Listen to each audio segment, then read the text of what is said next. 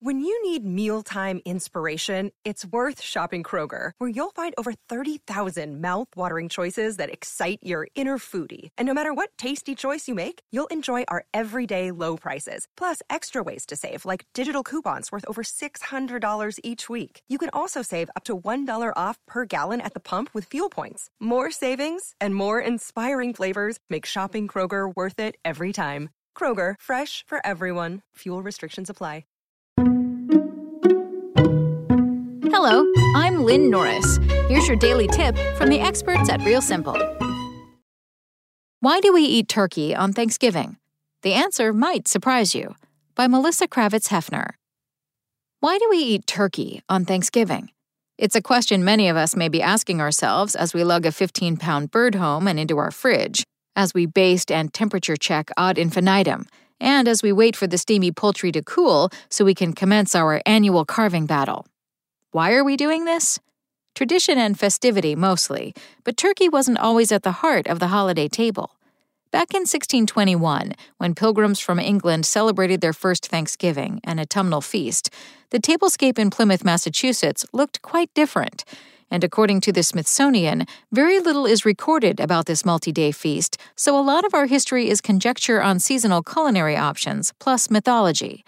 Venison was likely the protein of choice, provided by deer hunters from the Mashpee Wampanoag tribe, indigenous people who lived in the region for roughly 10,000 years before the Mayflower landed. The Wampanoag farmed and foraged and ate predominantly beans, corn, roots, and berries, plus eggs, fish, shellfish, and some meat, like hunted deer and wild birds. So, where did the turkey come from? There was a tradition of serving large wild fowl in medieval Europe, especially peacock, which was skinned, cooked, and resewn into its feathers for presentation, says Ken Albala, professor of history at the University of the Pacific. When turkeys from America and guinea fowl from Africa were introduced to America in the 17th century, they were served the same way. Even turkey would be whole and feathered, sticking out of a pie, the familiar preparation for settlers. Tart jelly was often served alongside these birds, with cranberries being local to Massachusetts. Though turkey wasn't likely present in 1621, autumnal harvest dinners continued, and turkey was a popular source of protein.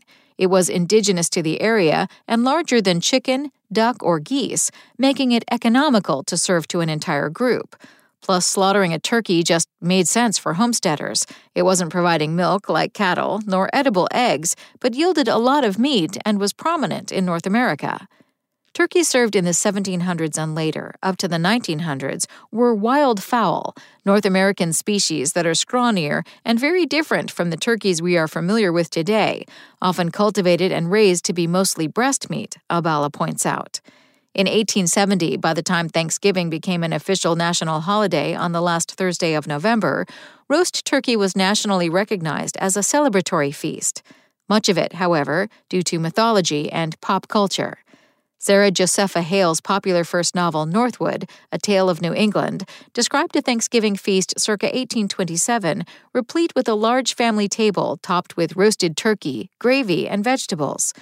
Across the pond, Charles Dickens popularized a prized Christmas turkey in A Christmas Carol, replacing the traditional goose with a more iconic bird. Just like home cooks riff off TikTok trends today, 19th century hosts were eager to jump on the turkey train. Now, turkey is the essential Thanksgiving centerpiece, but the Thanksgiving table has still evolved. Although the traditional parts are often there, people add dishes from their own background, Albala says. Turkey may be traditionally roasted with autumnal herbs, or deep fried in Cajun seasoning, or shellacked like a Peking duck. Italian sausage or baked pasta dishes may be served on the side, or perhaps biryani or fried rice, or potato kugel or kimchi, or rice and beans, or really anything. Turkey may be a mainstay for the foreseeable future, but what goes along with it is as pliable as America's multicultural makeup. Thanks for listening. Check back tomorrow or go to realsimple.com for the latest.